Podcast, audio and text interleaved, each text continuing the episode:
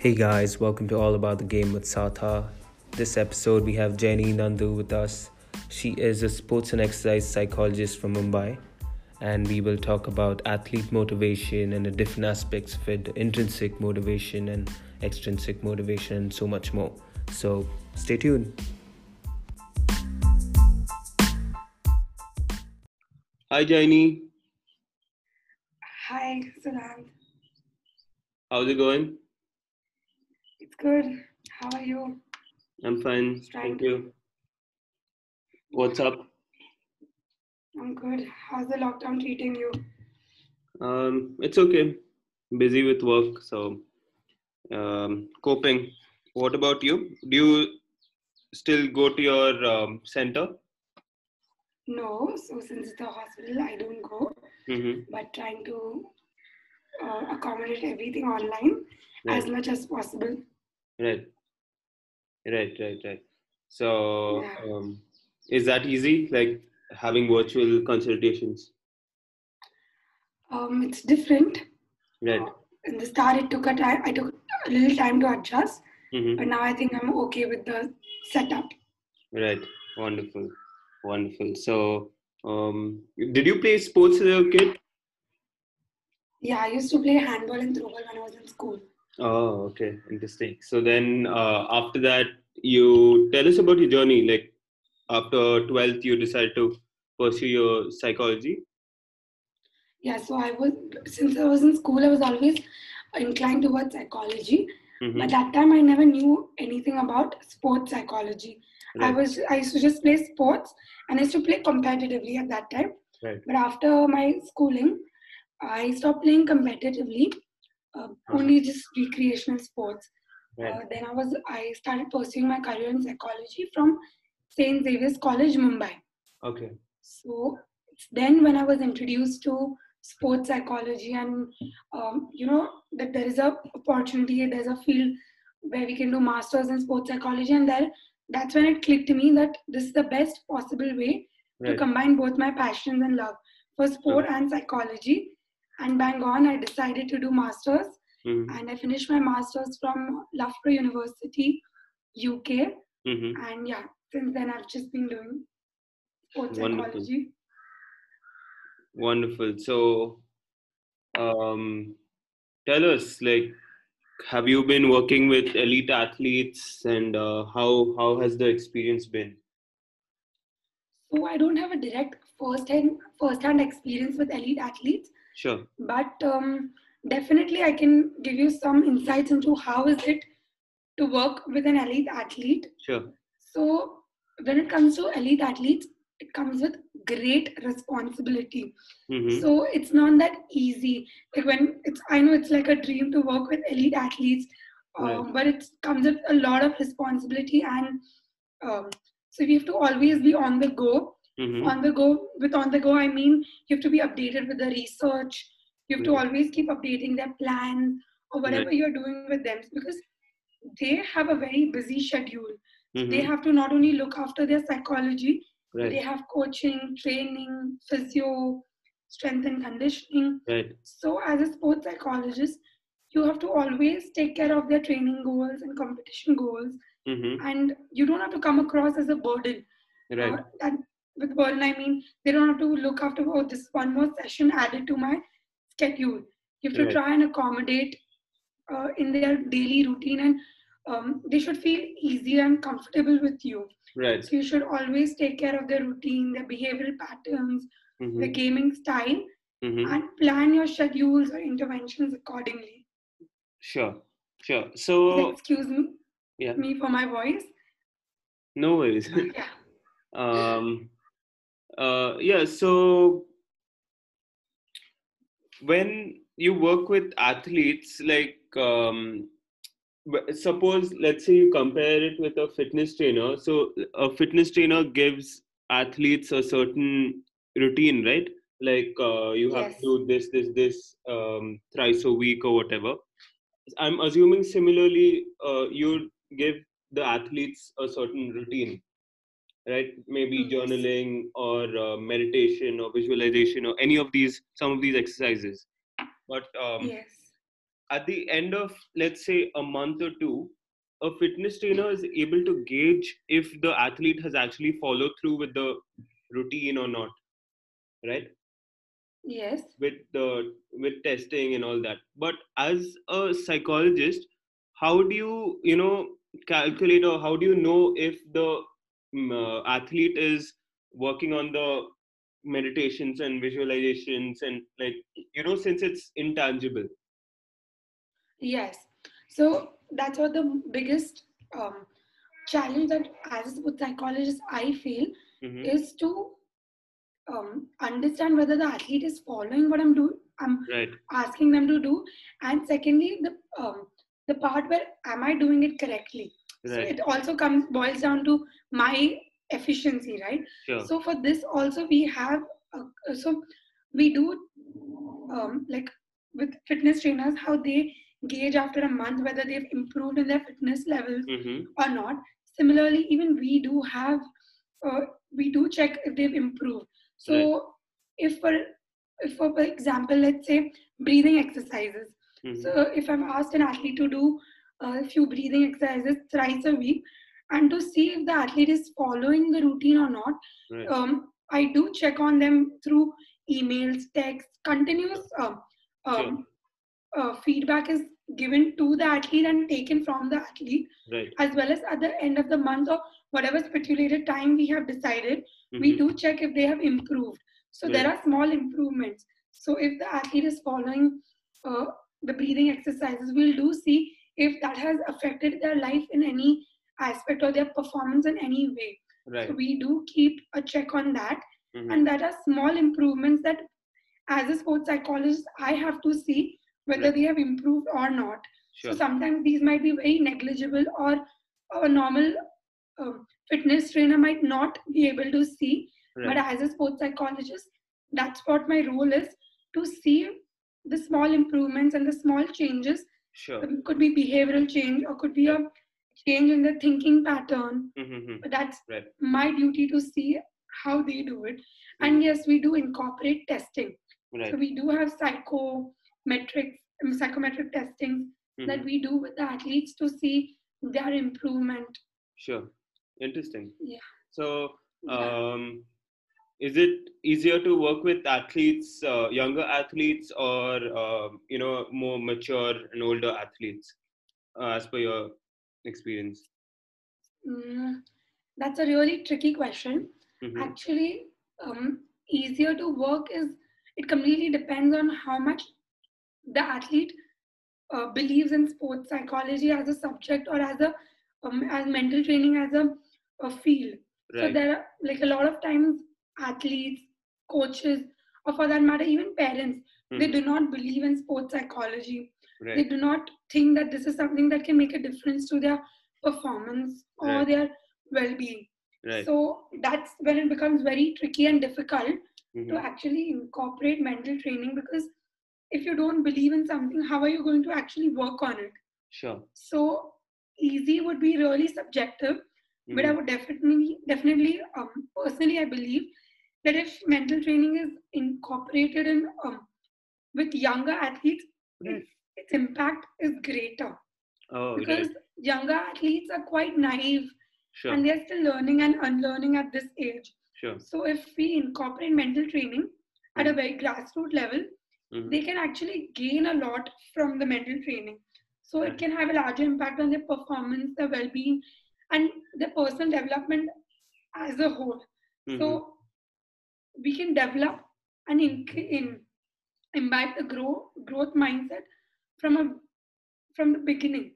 Right. So personally, I believe that sports has a lot to give apart mm-hmm. from fitness. Right. It can teach you how to handle pressure, mm-hmm. become a resilient athlete. It imbibes discipline or even promotes teamwork.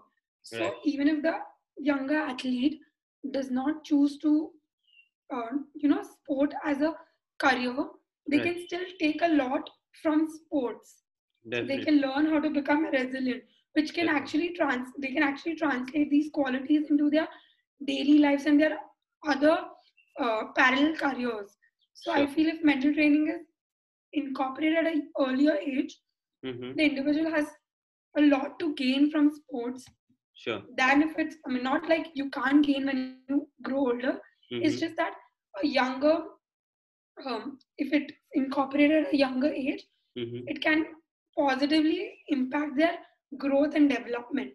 Right.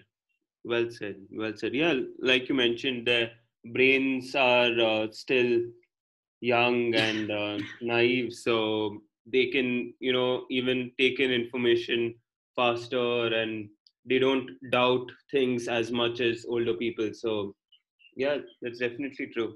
Um, so, talk to us about motivation.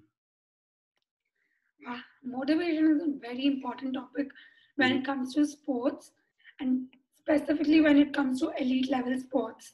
Right. So motivation is the factor that keeps you keeps an athlete uh, push you know keeps an athlete from training day after day Mhm. or training for competitions after competitions. Sure. Um, this is the factor that pushes them, uh, you know, drives their choices Right. so what they choose, or it also depend uh, uh, um, pushes their efforts as to how much they're putting in to pursue their goal, Right. or amount of persistence they are uh, showing when it comes to adversity or failure.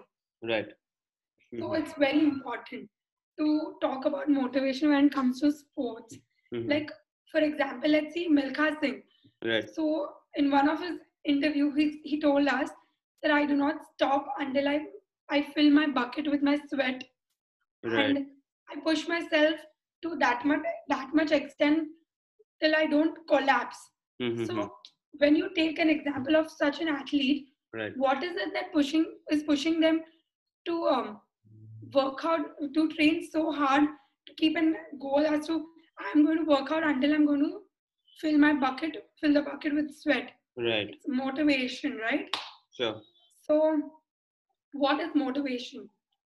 So, there are two types of motivation. Mm-hmm. One is intrinsic motivation, Right. that is when an athlete uh, trains or plays for the fun, pleasure, Right. enjoyment, or the internal aspect of the sport. Right. And extrinsic is when the athlete plays or enjoy uh, plays the sport for recognition, Right. praise that they get from other people, Mm-hmm. or the medals, the prizes, Sure. or the monetary aspect that they get from sport. Um, I'm not sure if you know Andre Agassi, the world number one, the tennis, former world number one tennis player. Oh yeah, So- I've played tennis professionally, so I know him. Oh, so he had once told in his interview that I personally hate tennis, but. I play tennis only for a living. Right. So this is a classic example of an athlete who is extrinsically motivated. Right. Yeah. So But yeah, usually, uh, you know, they say that intrinsic motivation is, uh, you know, stronger or better than, you know, external motivation, extrinsic motivation. But uh, like in uh, Agassi's case, if the motivation is really strong, it it shouldn't really matter if it's intrinsic or extrinsic, right?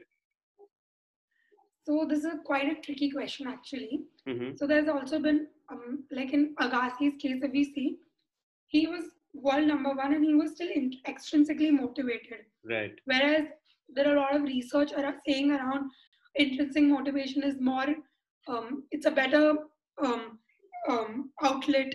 You know, it's a better motivation to keep. Right. But if you go to see, uh, extrinsic motivation is quite um, un, like you cannot detach it from sports, right? Sure. So can you imagine a professional football without Super Bowl, or can you completely eliminate the ESPN uh, ratings?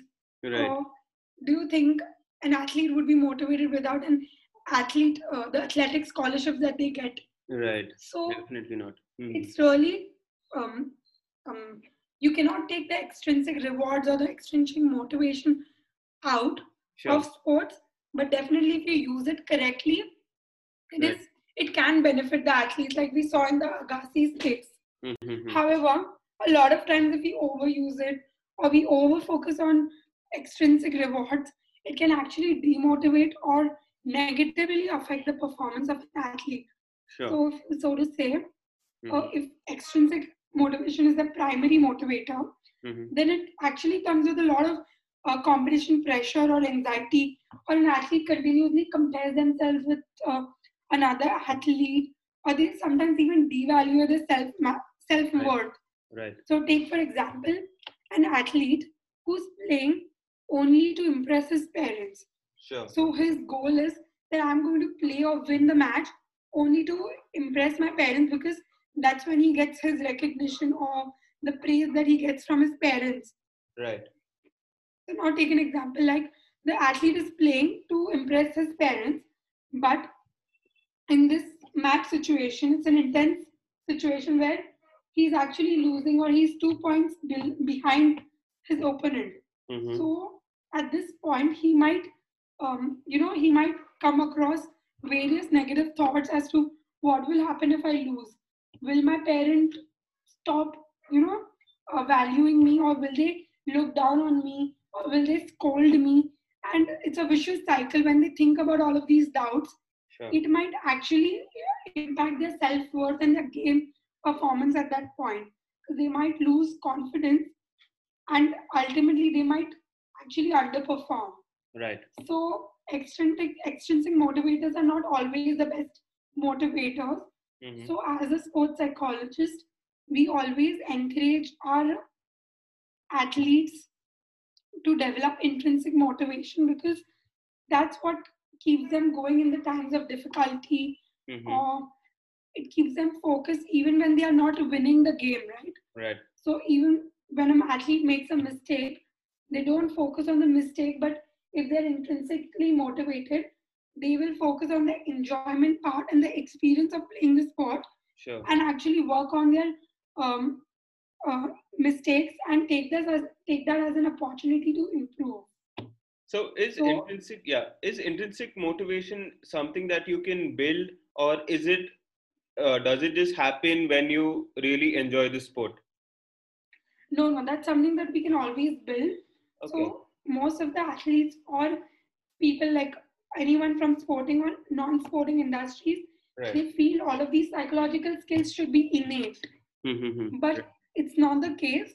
These skills can always be developed, Mhm. and the skills can, um, you know, like with the help of a sports psychologist, you can actually focus on developing the skills. So, uh, intrinsic motivation can be developed over time. Sure. So you might start off as playing the sports because you enjoy, but then when you start playing competitively, competitively, you Right. might start liking the rewards or the you know the recognition you get. You start liking that more, and you play for the sport for Right. that. But eventually, you realize that these rewards are actually not motivating you enough, and Mhm. now you want to actually you try want to build intrinsic motivation. Then you can always build with the help of a sports psychologist. You Right. can always build intrinsic motivation. Right. Interesting. So, um, how do you keep it up? You know, so many people get motivated. I mean, 99% of the people get motivated after seeing a, you know, a motivational video or any, uh, uh, an inspirational movie. But then after two or three days, they go back to their uh, usual routine. So, how do you keep it up? How do you maintain the motivation? Yes, so actually, this is a very relevant question in today's time. Sure. Like when people are motivated for the for few period, few weeks, or you know, a short period of time. Right. Like, uh, like when he when the lockdown was announced, many people took their fitness goals as took goals very seriously. They followed it for a week or two, Right. but then again they saw a downfall in their motivation. Mhm. So actually, um, if you're intrinsically motivated, you will actually not see a downfall in your motivation. right. Ideally, you will be motivated for a longer period of time because you are you don't work for an uh, you don't you are not uh, working out or you're not playing a sport for a particular goal. Like you know, you're not playing for a particular competition or a partic- particular um, tagline. Like if you become number one and then you lose motivation. No, when you're intrinsically motivated, motivated, you play because you enjoy the sport, right? Right. So you are not going to stop enjoying the sport after one particular competition or after a week. But that's not the case when, you know, majority you don't you are not always intrinsically motivate, motivated. So what do you do to keep up the motivation for a long period of time? So I suggest you always um, set goals, set Mhm. both long-term goals and short-term goals, or what you call it as daily goals or, or weekly goals. Right. So what happens is sometimes we set long-term goals, hmm but because our outcome is far-fetched, we get bored and we lose our motivation. Right. But if we have our short-term goals or our daily goals um, for that long-term goals, Mhm. then we know that today my goal is to work this this is my goal and i'm going to work hard on this goal Sure. so you don't actually lose your motivation motivation because for each day you have a different goal right. right so you set short term goals so that it directs your um, motivation it directs your long term goal so Right. when you have broken down your long term goals into series of short term goals that are specific as well as challenging it will actually help you track your progress and every day you will have something to look back to Right. so today, if you if your long-term goal is to become fit, if you want to run 10 kilometers, hmm definitely today you are not going to run 10 kilometers in a go, right? So if you think about when will I be able to run 10 kilometers, you will actually lose motivation because that will take time, right? It's a whole process to running 10 kilometers. So instead, if you have daily goals of running 500 meters today or one kilometer, hmm you will actually be able to achieve that because that is challenging but at the same time it's specific and doable Sure. so then at the end of the day you will be motivated to run tomorrow because you know today i have run one kilometers and i was able to achieve that goal so tomorrow i know i will be able to achieve that and maybe a little more than that Right. you see Right. so you should always keep series of short-term goals to achieve your long-term long-term goals. So goal Right. setting is something that can always help you keep up your motivation for a long longer period of time. Interesting. Interesting. So, um, what about the bad phases? Um, so the downfall or the failure, that's what Yeah. you're talking about. Yes. So there a lot of times in a in an athlete's career where um, they're going through bad patches. You know, they're not playing well. Even if they're doing everything right, they're meditating, visualizing, they're doing everything well. But uh, even then, they're not winning. So how do they keep up that motivation? Actually, that's a very good question because it's actually easy to keep up the motivation when you're winning and when everything is working in your own favor. Right. but it gets difficult to maintain that same level of motivation when things are actually not working in our favor. Or when you know you're experiencing failure or a downfall. So then what do you do? Do you just leave your spot? Or do you leave the activity you're doing and do nothing? Right. so right that's not something that you do. Hmm so when it comes to this the first thing that i would actually want to address here is that sports is a sports comes with winning and losing. Right. So even though a sports person is striving for perfection and Mhm. want to win each and every match, that's actually a utopian idea. You cannot always win every match. Right. You cannot always um, experience success, right? Because success always comes with failure. Right. Or when it comes to sport, losing is inevitable. You cannot run from losing, or you cannot decide that, okay, I'm starting to play tennis today and I'm not going to lose even one match. I want to lose each and every match, and the, do, the day I lose a match, I'm going to stop playing that sport, right? That's unreasonable to think. Definitely. So even when you take any elite level athlete, Mhm. the example of any elite level. So take for example LeBron James, Sure. basketball player. Right. He has been for eight NBA finals, but out of the eight, he has only won three, and he has lost five. But Right. still, he is what he is today, right? Right. He is still one of the finest basketball player that we witnessed. Definitely. Take for example Sachin Tendulkar. Yeah. Has he not lost any matches? In fact, he has also gotten out at his first ball for around 20 times in his alone in his ODI career. Right. So athletes first need to understand that when it comes to sport, losing is a part and parcel of sport Mm-hmm. and should always be accepted positively Sure. and not as an hurdle to one's career. Sure. So when you, um, um, you know, when you um, keep your motivation contingent to winning Right. or losing, you're definitely your motivation is going to go up and down. Because when you win, your motivation is going to go up, and when you lose, your motivation is going to go down. Right. What athletes need to learn is that failure should be taken as an opportunity to learn, grow, and in fact, you should get more motivated because now you know that I have an area to improve.